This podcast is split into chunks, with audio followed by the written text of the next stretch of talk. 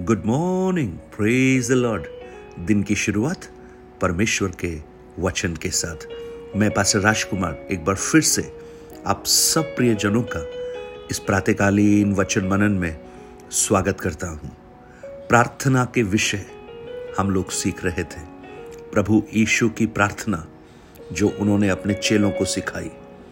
परमेश्वर को महिमा देना, उसके नाम को ऊँचा उठाना और स्वर्ग की इच्छा को पृथ्वी पर, यानी हमारे जीवन में, लागू करना।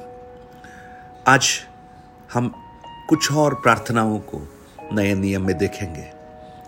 लुका रिचि सुसमाचार, अठारह अध्याय, एक बहुत ही खूबसूरत अध्याय है, जहाँ पर आप कुछ प्रार्थनाओं को देखते हैं।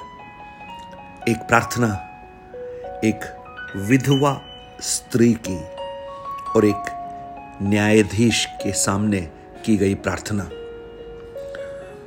एक चुंगी लेने वाला और फरीसी की प्रार्थना।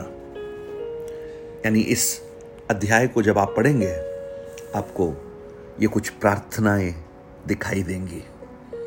हम उन प्रार्थनाओं को समझने से पहले लुकारिची सुसमाचार अठारह अध्याय, उसके पहले वचन को आज मैं आपके सामने रखूँगा।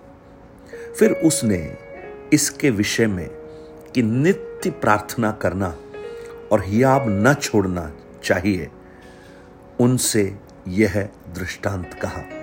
प्रभु यीशु, अपने चेलों को निरंतर प्रार्थना करने के बारे में और प्रार्थना में हियाब यानी हिम्मत न हारने के बारे में कुछ दृष्टांत दे रहे हैं और उन दृष्टांतों में पहला दृष्टांत है एक विधवा और न्यायाधीश का दृष्टांत। लेकिन उस पहले वचन को जब हम पढ़ते हैं, देखिए उस पहले वचन में हमें क्या समझ में आता है। हम कई बार प्रार्थना में हियाब खो देते हैं। हियाब, यानी हिम्मत खो देते हैं, आशा खो देते हैं। इसलिए पौलुस भी पहले तिस्लोनियो पाँच अध्याय, उसके सत्रह वचन में कहता है, निरंतर प्रार्थना में लगे रहो। निरंतर प्रार्थना में लगे रहो। इसका अर्थ क्या है? क्या हम हमेशा घुटने मोड़कर बैठे रहें?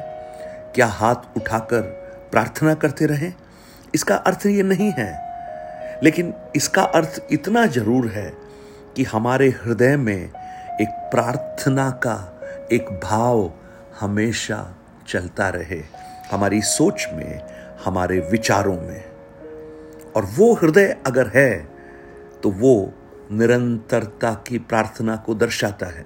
और जब भी मौका मिले, तब हम प्रार्थना करें और हियाब ना छोड़ें, हिम्मत ना हारें। हम कई प्रकार से हिम्मत हार जाते हैं। प्रार्थना का उत्तर ना मिले तो हम हिम्मत हार जाते हैं। उत्तर में अगर देरी हो तो हम हिम्मत हार जाते हैं। जीवन की बहुत सी परिस्थितियाँ हमें हिम्मत हारने पर मजबूर कर देती हैं। और आज इस वचन के द्वारा प्रभु हमें सिखाना चाहता है कि हम प्रार्थना में हियाब ना छोड़ें, हिम्मत रखें, आशा रखें, प्रार्थना करते रहें। कोलोसियों की पुस्तक, उसके चार अध्याय, उसके बारह वचन में संत पौलुस इस बात को देखिए किस प्रकार बताने की कोशिश करता है। कोलोसियो चार, बारह। इपफ्रास जो तुम में से है और मसीह ईशु का दास है, तुमसे नमस्कार कहता है और सदा तुम्हारे लिए प्रार्थनाओं में प्रयत्न करता है ताकि तुम सिद्ध होकर पूर्ण विश्वास के साथ परमेश्वर की इच्छा पर स्थिर रहो।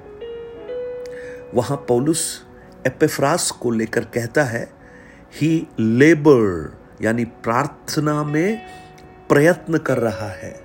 देखिए, प्रार्थना में प्रयत्न करने का मतलब क्या है?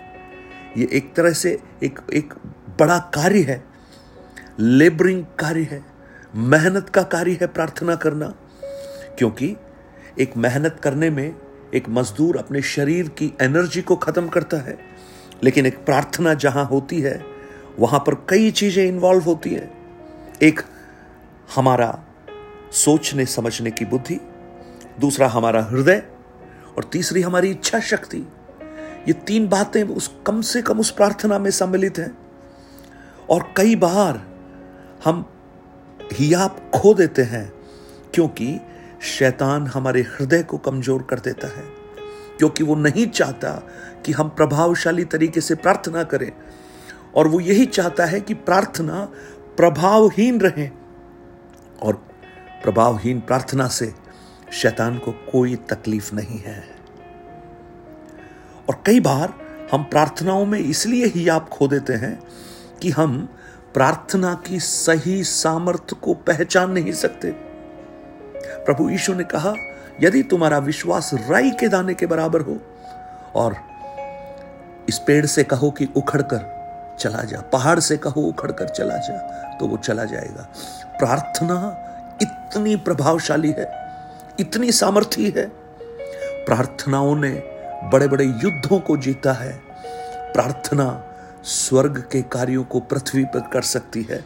हम कई बार हियाब इसलिए खो देते हैं कि हम प्रार्थना की महत्वता को नहीं जानते और इसलिए हम प्रार्थना को हमारा अंतिम हथियार बनाते हैं, जबकि होना चाहिए प्रार्थना हमारा सबसे पहला और प्राथमिक हथियार हो। इब्रानियों की पुस्तक, उसके सात अध्याय, उसके पच्चीस वचन को जब हम पढ़ते हैं, वहाँ हम देखते हैं, इसीलिए जो उसके द्वारा परमेश्वर के पास आते हैं, वह उनका पूरा पूरा उद्धार कर सकता है, क्योंकि वह उनके लिए विनती करने को सर्वदा जीवित है। प्रार्थना जब हम करते हैं, प्रभु यीशु हमारे लिए मध्यस्थता कर रहा है। वो जीवित है और हमें यह याद रखना है कि एक है जो हमारी प्रार्थना को सुनता है, हमारी प्रार्थना पर कान लगाता है।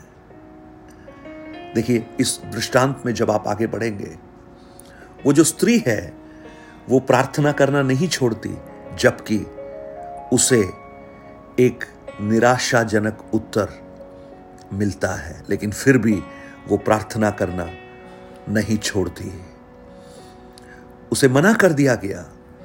उसने बोला, मैं नहीं कर सकता। उस न्यायाधीश ने कहा, लेकिन वो प्रार्थना करती रही याकूब को आप देखिए, जब उसकी जांग की नस खिंच गई तो भी उसने छोड़ा नहीं उस मल्ल युद्ध को। वो प्रार्थना का एक मल्ल युद्ध मानो कर रहा था। राहेल ने जानते हैं क्या कहा? मुझे एक संतान दे, नहीं तो मैं मर जाऊँगी। प्रियो, प्रार्थना, प्रभावशाली प्रार्थना, वो है जिसमें हम हियाब के साथ प्रार्थना करते हैं, हिम्मत के साथ प्रार्थना करते हैं, और हमें पूरा भरोसा होता है कि हमारी प्रार्थना को प्रभु सुनकर हमें एक उत्तर देगा।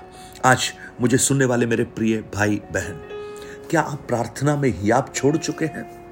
जैसा कि मैं देख रहा हूँ, आप में से बहुत से लोग हिम्मत छोड़ रहे हैं। कुछ लोग कहते हैं, अब तो मुझे प्रार्थना करने का भी मन नहीं करता। जानते हैं उसका कारण क्या है? आप हिम्मत हार रहे हैं। शैतान आपके मन को कमज़ोर कर रहा है, आपको निराश कर रहा है, क्योंकि वो नहीं चाहता कि आप प्रार्थना करें, क्योंकि उसे मालूम है, अगर आप प्रार्थना करेंगे तो स्वर्ग के बड़े कार्य आपके जीवन में उद्भव होना शुरू होंगे। आप निराश हैं? बीमारी काफ़ी समय से है, इसलिए आप निराश हो गए हैं, लेकिन हिम्मत मत हारिए। आपका शरीर अगर कमज़ोर भी हो जाए, पौलुस कहता है, मेरा आत्मिक मनुष्य बल पर बल पाता जाता है। ही आप मत छोड़िए, परिस्थितियों की गंभीरता को देखकर, परिस्थितियाँ प्रतिकूल अगर हो तो आप अपने अंदर उस प्रतिकूलताओं को मत लाइए। दाऊद उस रेगिस्तान में बैठकर कहता है, मेरा हृदय तेरा प्यासा है। मेरा हृदय तेरा प्यासा है। यानी हर तरफ़ प्यास है, पानी की कमी है, लेकिन हृदय के अंदर आज भी हरियाली है।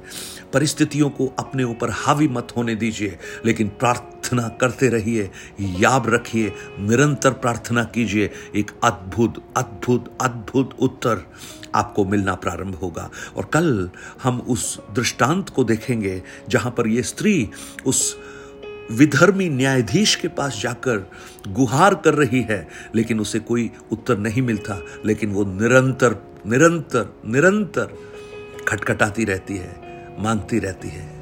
और कैसे उसके जीवन में एक उत्तर आता है? आपके लिए एक उत्तर आए, आपके लिए दरवाजे खुले, आपके जीवन में अनुग्रह के काम हो। ही आप मत छोड़िए, ही आप मत छोड़िए, हिम्मत मत हारिए भाई। हिम्मत मत हारिए, बहन, क्योंकि स्वर्ग हिम्मत नहीं हारता और वो चाहता है कि हम ही आप के साथ प्रार्थना करें। प्रभु, इन वचनों से आपको आशीषित करे। स्वर्गीय पिता, आज मेरी प्रार्थना है, इन वचनों को सुनने वाले मेरे प्रिय भाई बहन, अगर वो हिम्मत हार रहे हैं, परिस्थितियों के अधीन वो जा रहे हैं तो मेरी प्रार्थना है, उनके जीवन में एक नई आशा का संचार हो। जैसे वो बारह वर्ष से लहू बहाने वाली स्त्री ने अपने आप से कहा, यदि मैं उसके वस्त्र को छू लूँ तो मैं चंगी हो जाऊँगी। आज कुछ लोग अपने आप से बात करने लगे, खुद के मन से बात करने लगे और कहें कि, मेरा प्रभु मेरे लिए सब कुछ कर सकता है। वो मुँह खोले, हृदय खोले, प्रार्थना करें। और उनके जीवन में अद्भुत तब्दीली आना शुरू हो। यीशु के नाम से amen amen. God bless you परमेश्वर आपको आशीषित करे, आपकी प्रार्थनाओं का उत्तर दे, आपकी परिस्थितियों को बदले। Nine eight two nine zero three seven eight three seven पर आप अपने प्रार्थना निवेदन और गवाहियों को हमसे बांट सकते हैं। Have a blessed day